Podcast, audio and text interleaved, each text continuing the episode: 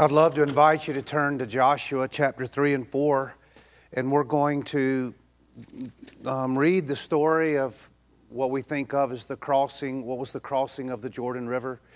So I'm going to read it through, and then I'm going to come back and draw out some things that I, I think will kind of relate. Uh, the graduation is a movement from one phase to another or completing uh, curriculum and you progress and you graduate means you were successful in the um, program, the steps, whatever it is that you're going through.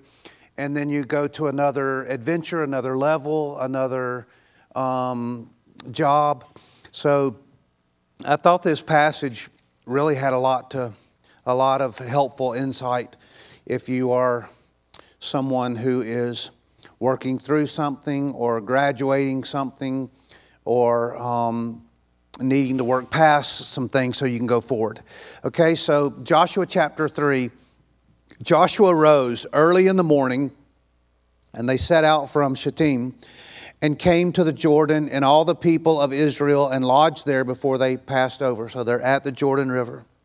At the end of three days, the officers went through the camp and commanded the people As soon as you see the Ark of the Covenant, your God being carried by the Levitical priests, when you set out from the place and follow it, there shall be a distance between you and about 2,000 cubits in length. Do not come near it, in order that you may know the way you shall go, for you have not passed this way before. Then Joshua said to the people, Consecrate yourselves, for tomorrow the Lord will do wonders among you. And Joshua said to the priest, Take up the ark of the covenant and pass on before the people. So they took up the ark of the covenant and went before the people.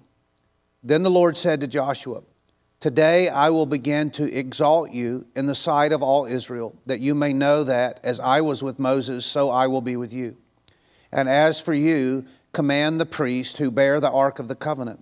When you come to the brink of the waters of the Jordan, you shall stand still in the Jordan. And Joshua said to the people of Israel, Come here and listen to the words of the Lord your God. And Joshua said, Here is how you shall know that the living God is among you, and that he will without fail drive out from before you the Canaanites, the Hittites, the Hivites, the Perizzites, the Girgashites, the Amorites, and the Jebusites. Behold, the ark of the covenant of the Lord of all the earth is passing over before you into the Jordan. Now, therefore, take twelve men from the tribes of Israel from each tribe a man. And when the soles of the feet of the priests bearing the ark of the Lord, the Lord of all the earth, shall rest in the waters of the Jordan, the waters of the Jordan shall be cut off from flowing, and the waters coming down from above shall stand in one heap. So when the people set out from their tents to pass over the Jordan, with the priest bearing the ark of the covenant before the people, and as soon as those bearing the ark had come as far as the Jordan, and the feet of the priest bearing the ark were dipped in the brink of the water, now the Jordan overflows all its banks throughout the time of harvest. The waters coming down from above stood and rose up in a heap very far away at Adam, the city that is beside Zarethan, and those flowing down toward the sea of the Arabah, the salt sea, were completely cut off and the people passed over opposite Jericho. Now the priest bearing the ark of the covenant of the Lord stood firmly on dry ground in the midst of the Jordan, and all Israel was passing over on dry ground until all the nations finished passing over the Jordan. When all the nations finished passing, all the nation finished passing over the Jordan, the Lord said to Joshua, Take twelve men from the people, from each tribe a man, and command them, saying, Take twelve stones from here out of the midst of the Jordan, from the very place where the priest's feet stood firmly, and bring them over with you and lay them down in the place where you lodge tonight. And Joshua called the twelve men from the people of Israel, whom he had appointed a man from each tribe. And Joshua said to them, Pass on before the ark of the Lord your God into the midst of the Jordan, and take up each of you a stone upon his shoulder, according to the number of the tribes of the people of Israel that this may be a sign among you. When your children ask in time to come, What do those stones mean to you? Then you shall tell them that the waters of the Jordan were cut off before the ark of the covenant of the Lord.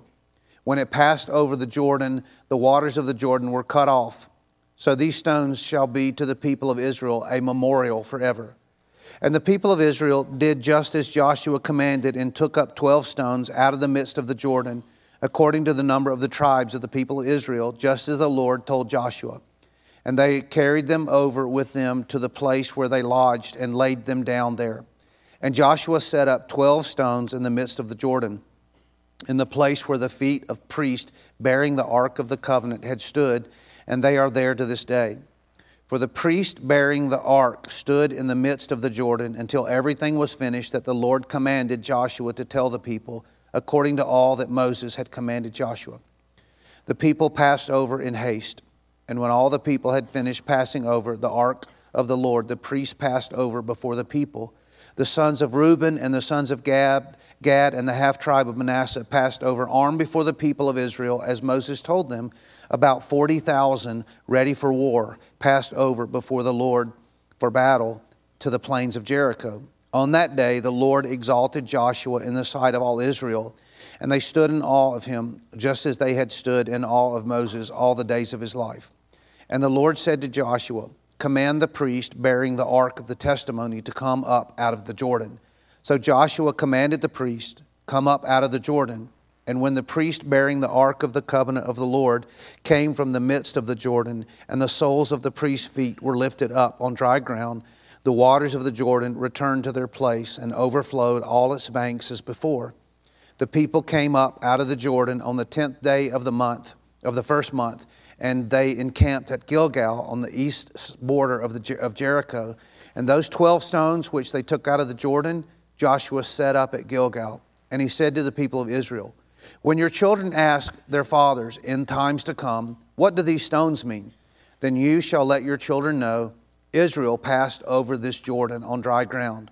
For the Lord your God dried up the waters of the Jordan for you until you passed over, as the Lord your God did to the Red Sea, which he dried up for us until we passed over, so that all the people of the earth may know that the hand of the Lord is mighty, and that you may fear the Lord your God forever. So let, let me pray.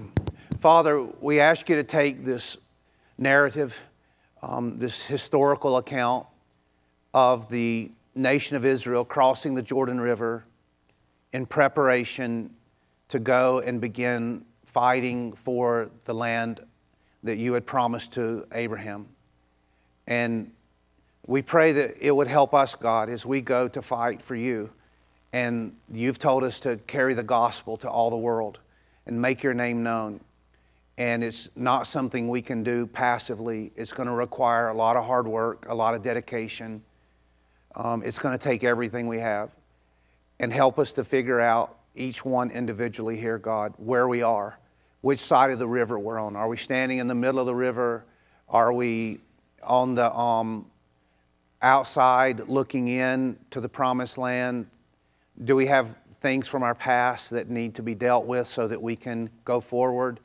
Oh God, are we um, on the this side of the river celebrating victories and remembering great things that you've done? Um, where are we, God, in this journey? And I just pray that you would help each person try to understand how to walk with you, how to go forward in the Christian life, and whatever you need to do, whatever work you need to do in our hearts so that we can clearly hear um, what you want us to do and then obey and step out in faith. In Jesus' name, amen.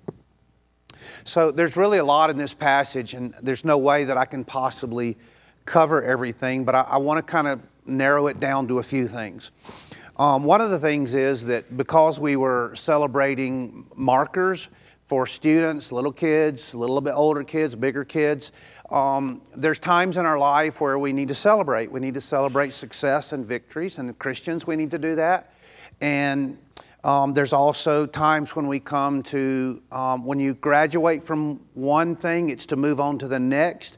And but when you move on in life, you need direction, you need courage, you need um, uh, you need time to kind of think through: Am I making the right steps? And and then and really, as Christians, we're always asking, like, Lord, what do you, what do you want from me next? And then, how well am I doing if I'm in the middle? Uh, so it's really sort of an assessment of what does it look like to go forward with God. So, the first thing I want to talk about is um, are you even interested in going forward with God? Is this something you're thinking, well, I would like to go forward with God, or maybe you're just going forward. You don't know where, you're just going wherever. You're, before the Israelites got here, they were wandering in the wilderness. And they had no sense of, um, they had direction, but they had really blown it. And they were um, supposed to have been already, they should have already been 40 years in the promised land, 40 years experiencing the blessing and joy of God, 40 years living out the life that God had called them to. And that generation never got to experience what it was like to live for God. And I don't know how old you are, but maybe you're four years or 28 years or 60 years. Maybe you've never experienced what it's like to live for God. Maybe there's something that's kept you. You like several times you've come right up to the river, Jordan, ready to cross over, but something from your past or something um, where you weren't willing to fully commit to what God had for you, and something just you're ever up to the point, but you never seem to step into the river. You never trust God. And maybe it's your past. Um, the Israelites had to deal with their past, and I just want to talk to you for a minute about your past. Um, I don't know what you've gone through. I know, I know a lot of you, and I know some of the things you've gone through. And I know some of you who are walking with God right now, and I know some of what you had to let go of. I know some of you had to make extraordinary commitments and decisions to deal with some things that were really hard in your life. But the only way you can go forward is you've got to deal with the past. And so I just want to lay that out there for you. Um, your past could in, involve um, some really bad decisions. It could involve um, drugs. It could involve sexual promiscuity. It could involve hatred in your heart because someone hurt you and you've just carried this wound. And every time you get up to the place where you want to go forward with God, you've not been able to deal with the past. And it just keeps coming up and it keeps ruining your future. Your past will ruin your future until you turn it over to God. He's the only one that can deal with your past. You're like going, No, I can deal with it. I can deal with it with, I got a new boyfriend. I got a new person in my life. That's going to make my past go away. Or I got a new job. I'm moving to a new town. Or I'm, uh, I've got this, uh, I've got this strategy. Um, I'm going to lose a lot of weight and I'm just going to be the new me. I'm going to be my new person out there. And whatever your idea of dealing with your past, can, can I just be the bearer of bad news and good news? The bad news is if you're trying any other strategy than Jesus, it's not going to work. But the good news is if you try, try Jesus, then that's the key to going forward. And you might not like that answer because the real reason that people don't like that answer is because they don't trust Jesus. But let me question that for a minute. Why don't you trust Jesus? It's like, well, he's going to, you know, I kind of have this idea of partying and having fun and getting to make my own decisions. And I think Jesus is probably not a good manager of my schedule. And he's going to cut out all the fun stuff and put in all stuff I don't want to do. And so you, but the problem is you don't, you don't know that, do you? You don't really know that. You're assuming that. Someone's told you that Jesus just wants to come in and mess your plan up. Jesus doesn't need to mess your plan up. Your plan is already a mess. That's the whole point. Is you're failing to trust Jesus who is much better at knowing which direction you should go in your life. Jesus has been watching you make a wreck of your life and he's saying, "When will you learn?" The people, that whole generation of people that died in the wilderness is because they thought they knew better than God. And as long as you think that you know better than God, you're going to mess everything up, and your future is going to get smaller and smaller and smaller until there's nothing. And you just so need to lay this down. There's a passage in First John, it's real simple, and uh, it, it comes up in a lot of sermons just because it's such a simple thing to do. And in 1 John 1 9, it says, if we confess our sins, why, why is that so hard? Why is that so hard if, if we confess our sins? It's because we don't like to confess our sins. Saying to confess my sins mean I've done wrong stuff. And our pride just doesn't want to do that. Can you just get over that? Everybody in here knows you've done a lot of wrong stuff. We don't know all the wrong stuff you've done. We know that you've done way more than anybody knows. Only you and God know how much bad stuff you've done. But we know you've done bad stuff. Everybody knows that everybody's done bad stuff. But until you have a genuine, deep talk with God and get very specific about it, then you're going to keep trying to go forward, but you can't because your past is going to keep dragging you and stopping you. And some of you need to take your past, all of it. You don't have to tell me everything, but you've got to tell God everything. You've got to tell God how much you lied and still stole and cheated, how corrupt you've been and that nobody knows.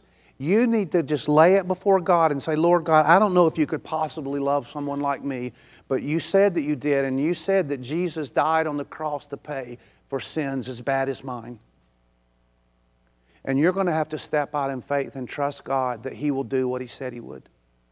Otherwise, there's no path forward for you.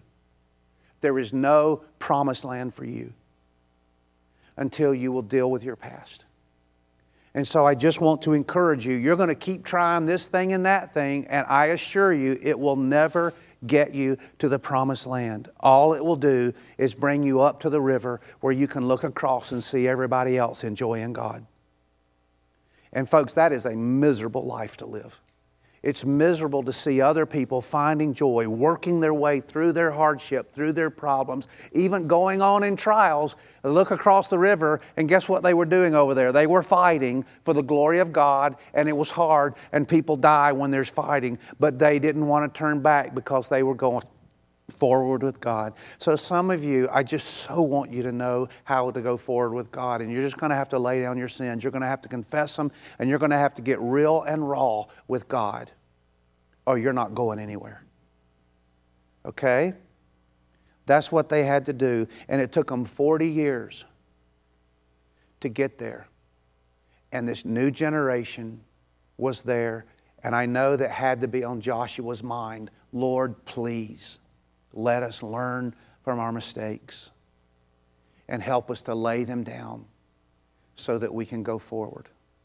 And there's only one place to lay them down, my friend, and that's at the foot of Jesus at the cross where He died for your sins. You need to find your way today to the cross where Jesus died for your sins, and you need to weep for how you've offended God you need to get on your face before the living God and say, Lord God, I am sorry for what I've done. Can you forgive me? And He'll say, You know that I can. I have just waited your whole life for you to get to this point. Yes, I'll forgive you. He, if you will confess your sins, it says God is faithful and just and will forgive you your sins and pardon your sins. There's a psalm, I think it's either 32 or 132. I get confused sometimes. I think it's 32. But anyway, it says, Blessed is he whose sins are forgiven, whose transgressions washed away. It's like so happy. Happy is the guy. That's what it's saying. Happy is the guy. Happy is the lady whose sins are washed away. Happy, happy, happy is the person whose sins are washed away and are no longer counted against them.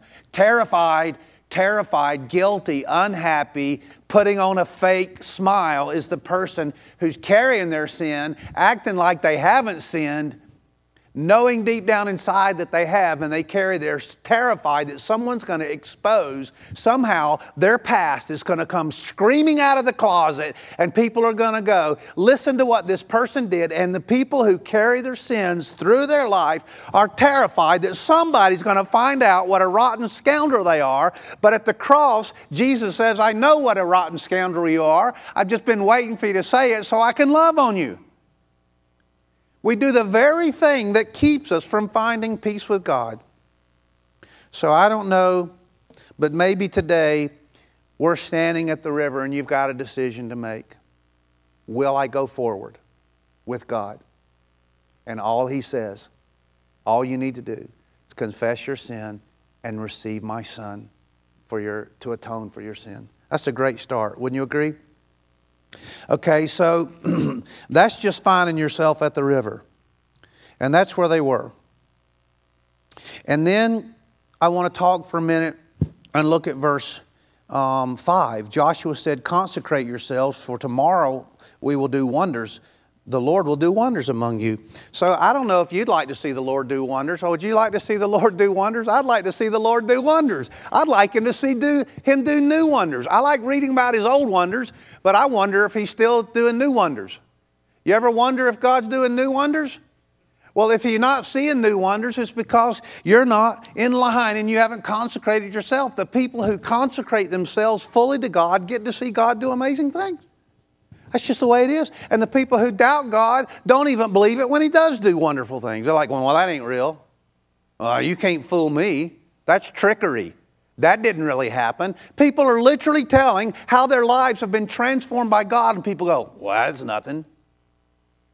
Uh, you wouldn't believe if we could write down this morning and people came up one person after another to the microphone, we could do this. We're not going to.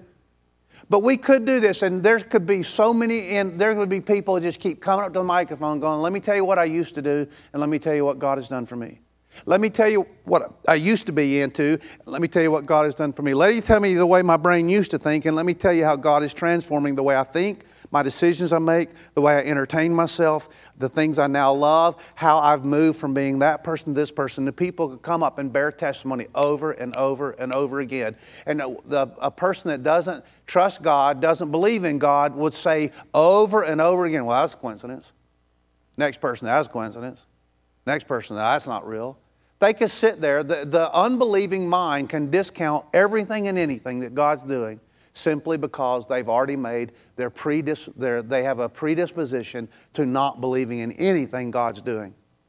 So I hope you wouldn't be that that way, but when we're coming here, if you want to experience the power and presence of God and fresh in our church, then I'm going to ask you to join me and what we need to do, and that's a fresh, fresh consecration of our lives and what we're doing as a church people to God. We just need to freshly consecrate. And that's what they did. They came down there and they consecrated this moment to God. And maybe you're in a, a, place and you're, you've got some plans or you're getting ready to take a step in something and you got a big decision to make or you're making one now or you just made one or, or you just graduated and you're going into a new, a new um, thing that God wants you to do. And then the only way that you really need to go forward is what you need to do now is consecrate yourself to God. What does it mean to consecrate yourself to God? It means to surrender fully. It means to dedicate it to God. It means to stop. He told them it took them three days.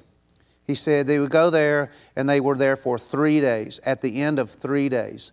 And then the Lord said, um, He was giving them instructions. They made their way right up to the place where they were getting ready to commit and identify with God. So they identified with God and God's mission and in some ways, that's a conversion.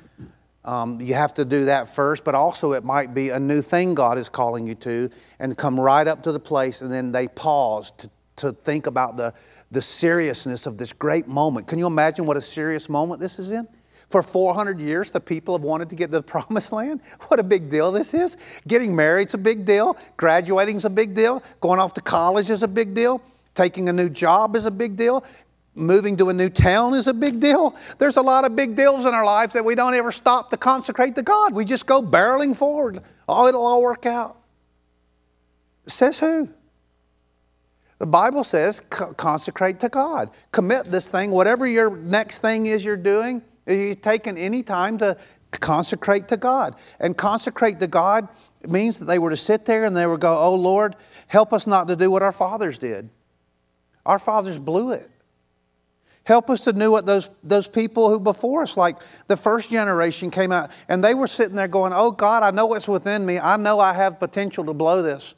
I know how I have all these tendencies in my heart and I'm drawn to certain sins.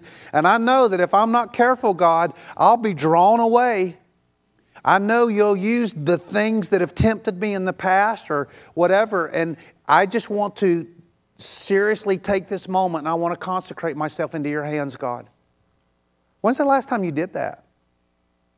When's the last time you consecrated yourself to God? Obviously, the Lord's Supper is supposed to do that every time we come to communion. It's supposed to be a time, a season of fresh consecration to God. But I just kind of wondered do you think like that? Or you just go off on your own doing your own things all the time? I'm, t- I'm more likely to do the latter. I'm reading the Bible and it reminds me to do what I ought to be doing. And he reminds me, it's like you need to keep reading this book because this book will keep calling you back to making better decisions. I need to consecrate my life. I read this passage in preparation for this message, and guess what I thought?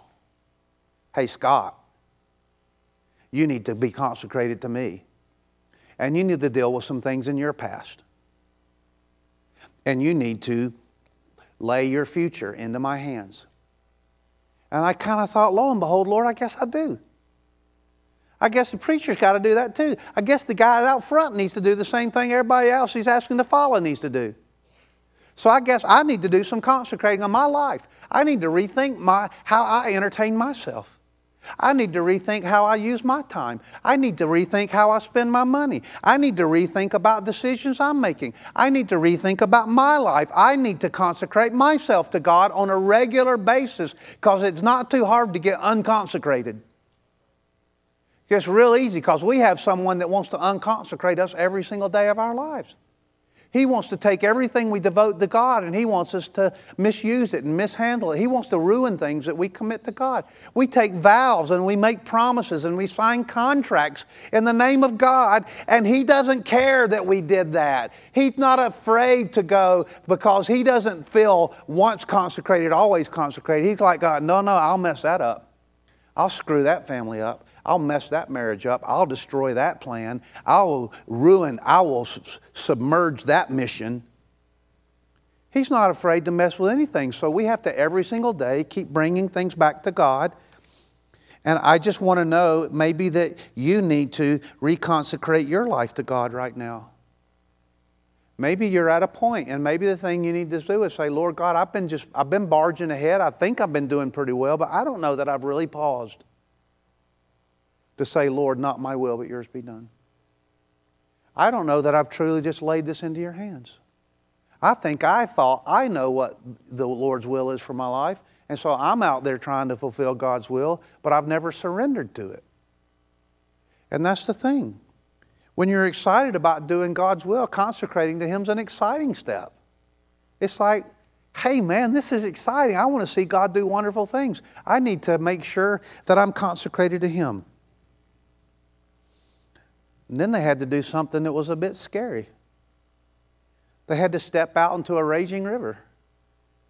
They had to step out into the river by faith. It took faith. And some of you are right on the verge of the river and you're just standing there and you're terrified to step in. You're like, I don't know that I need to do this. I don't know that we have the funds to do this. How can I go do ministry? How can I um, enter into this relationship? How can I do this? I don't know. How, how can you get, you know, I'm going to say this, um, and I, I, will just say it because I don't, I don't, I didn't pre-think it or anything. Someone's not surprised by that. Um, but like, here's an example. Sometimes people, there's this mindset that some people say, well, we, we, we, we can't get married till we have all of our finances straight. Well, the Bible says you can't get married if you're lusting, then you, the Bible doesn't say, the Bible doesn't put a financial requirement on getting married. I don't know where we got that in our heads. It's like, well, we got to get all of our finances right. Um, believe me, you can get them right and you, they can tank real fast. You can get married, then go into debt. See how that works. Um, but we make up all these rules and these things, and we kind of say, well, I can't do this until that. And you know why? Because we don't have faith in God. We're afraid to do something because we want all of our little ducks in a row. Sometimes churches will say, well, you can't take off and do that because, you know, where's the money?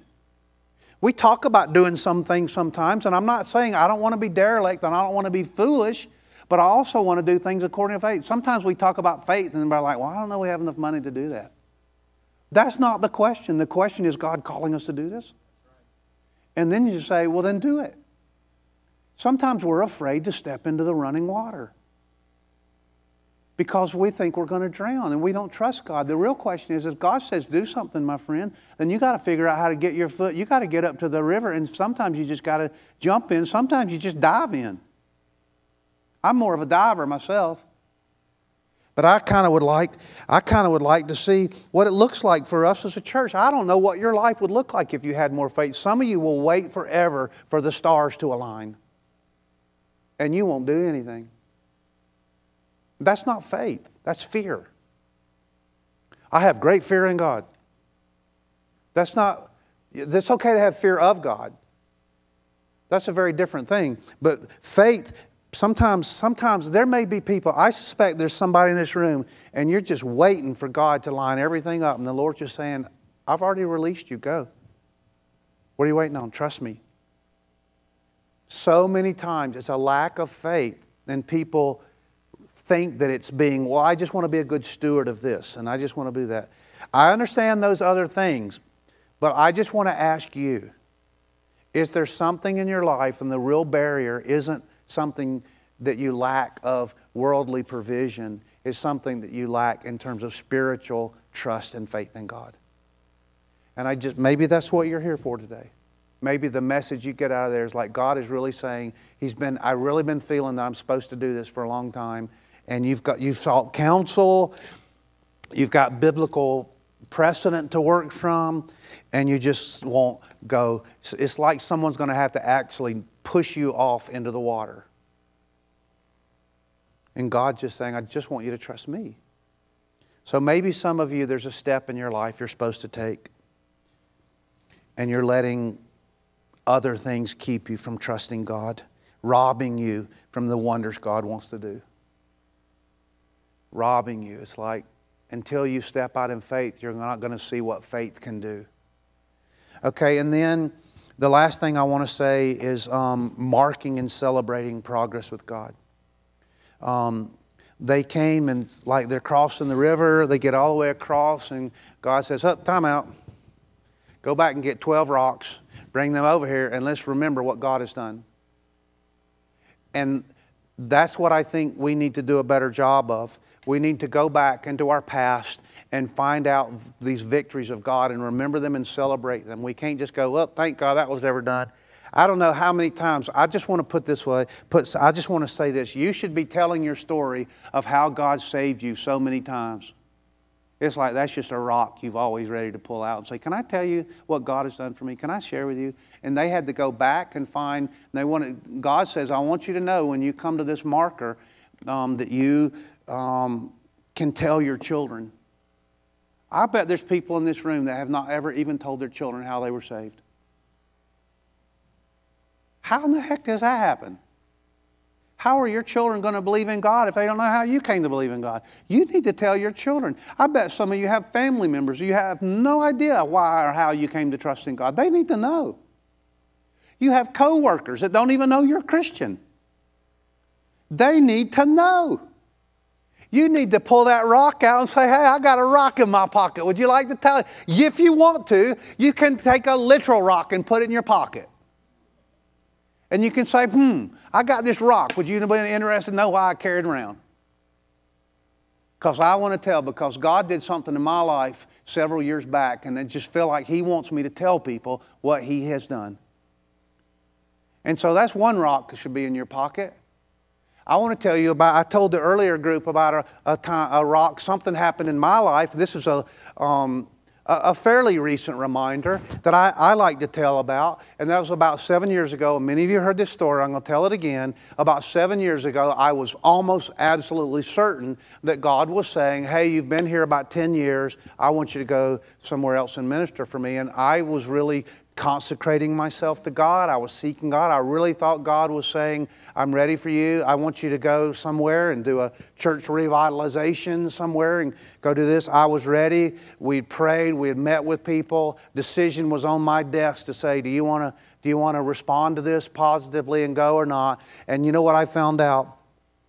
Um, God, I found out that what God wanted was not for me to go but for me to be willing to stay. or go. He just wanted me to consecrate my life to Him afresh. It wasn't about where I went, it was about why I wanted to do anything. And God worked a fresh consecration in my life, and He renewed my commitment to be where I am. I was so convinced that He wanted otherwise, and I needed that. So I knew, and that's a rock in my life. I can go back, and I climbed a mountain here. I went to um, up, like you're going up toward Black Rock, and I spent a day with God. I had my little backpack, and I had water, my Bible, and a notepad, and I spent the day with God. And that's all God wanted for me that day.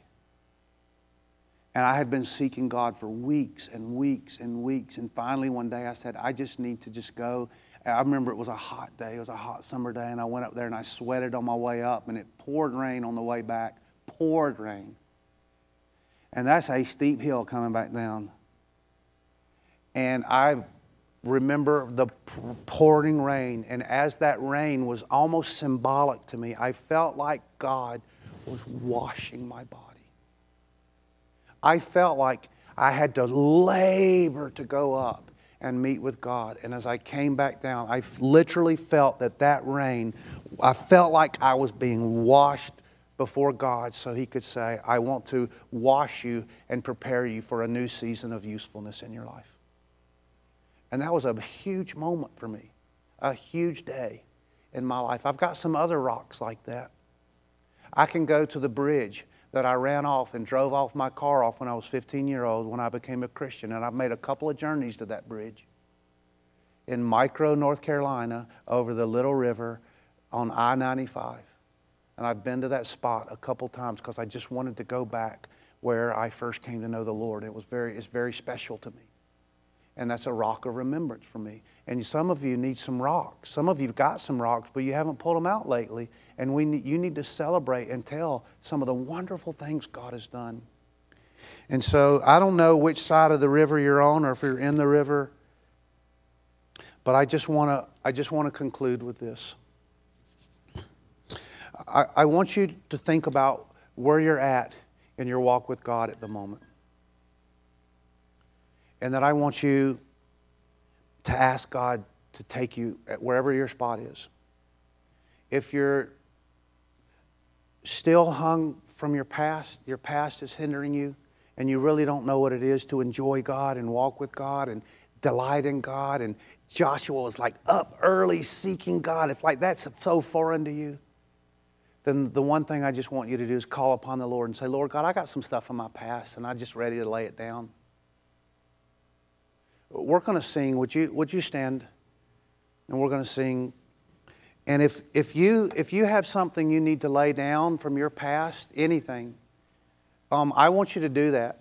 I, I, want you, I want you to come forward as we're singing, and I want you to lay something down. And if that's anybody in this room, I want you to come forward as we sing, and I'm going to lead in prayer. Second thing, maybe some of you are at a, a place and there's something you're getting ready to start and do. There's a commitment you've made um, a mission you're going to be part of, a step you're ready to take in your life, and you're ready and you just want to commit that to God, then I want you to come forward. There's a big decision. You're saying, like, I just want to, I want to publicly acknowledge I'm ready to, I want to commit this thing to God, and I want you to come forward as we sing. And maybe you're here and you're in that third category, and you're on the other side of the river, and you just say, Lord God, you've done something recently in my life. I just want to publicly praise you, and I'm just going to walk forward. And as we sing this song, I'm going to, I'm just going to praise you and thank you for something you've done in my life. Or maybe you've never thanked Him for saving you. I just want whatever. This song, there's three different kinds of responses you can have. And as we sing, I want you to figure where you are, which side of the river you're on, and you want to go forward with God. Maybe you're in the middle of the river, maybe you're already side, and you just need to go back this morning and grab a rock and tell God thank you and give Him praise.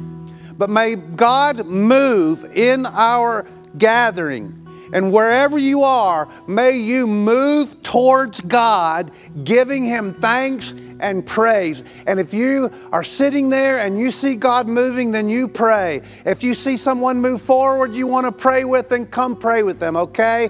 Let us cross rivers and see God at work, okay? Thank you, Father, for this day and stir in our hearts a desire to see the wonders of God. And I pray, God, that there might be a barrier right now that someone is fighting and resisting this very second. Would you just bring any barrier down that's keeping any of us from celebrating and experiencing the wonder of walking with God? In Jesus' name, amen.